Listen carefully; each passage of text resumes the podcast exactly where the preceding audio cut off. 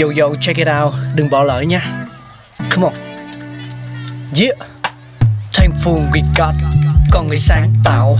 Mà sống dồi dào Tình tuổi trời sao vương cao là tích tắp. Phát minh đầy ắp xây đắp tương lai. Có một không hai nhưng liệu có ai còn nhớ dùng?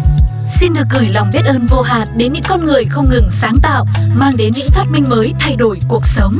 Thankful we got.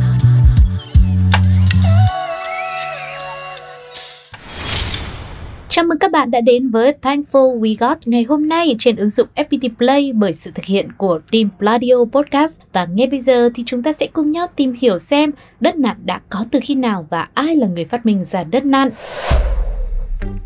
Người phát minh ra đất nặng chính là Mark Vicker, chủ tịch công ty Kudo Products, một hãng sản xuất xà bông tại Cincinnati, Ohio. Những năm đầu thập niên 1950, công ty này đã chế tạo thành công một loại bột đất sét đặc biệt có công dụng loại bỏ các vết đen do hồ bóng gây ra trong những căn nhà sử dụng than hay là củi để nấu nướng và sưởi ấm. Nhưng theo như số liệu từ Christian Science Monitor, người dân đã sớm có xu hướng chuyển đổi từ loại hình than củi sang sử dụng gas, dẫn đến nguy cơ thua lỗ nghiêm trọng cho công ty này. Và lúc đó, Mark Vicker đã nhớ lại một bài học ngày xưa được chị gái của ông là Noah dạy cho về việc sử dụng những chất bột nhão để mô phỏng độ dẻo của đất sét.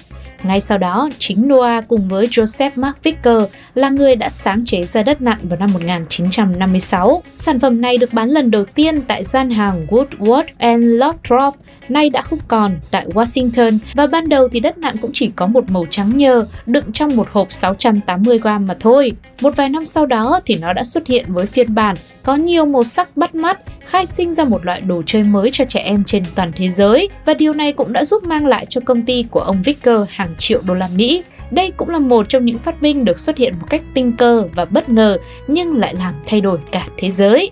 Và đó là Thankful We Got ngày hôm nay. Hy vọng rằng với câu chuyện của đất nạn rất là ngắn gọn thôi, nhưng cũng đã giúp cho chúng ta, đặc biệt là với các bạn thính giả nhí, hiểu hơn về món đồ chơi rất quen thuộc của mình nhé. Còn bây giờ Sugar xin chào và hẹn gặp lại ở những số tiếp theo. Bye bye! Oh,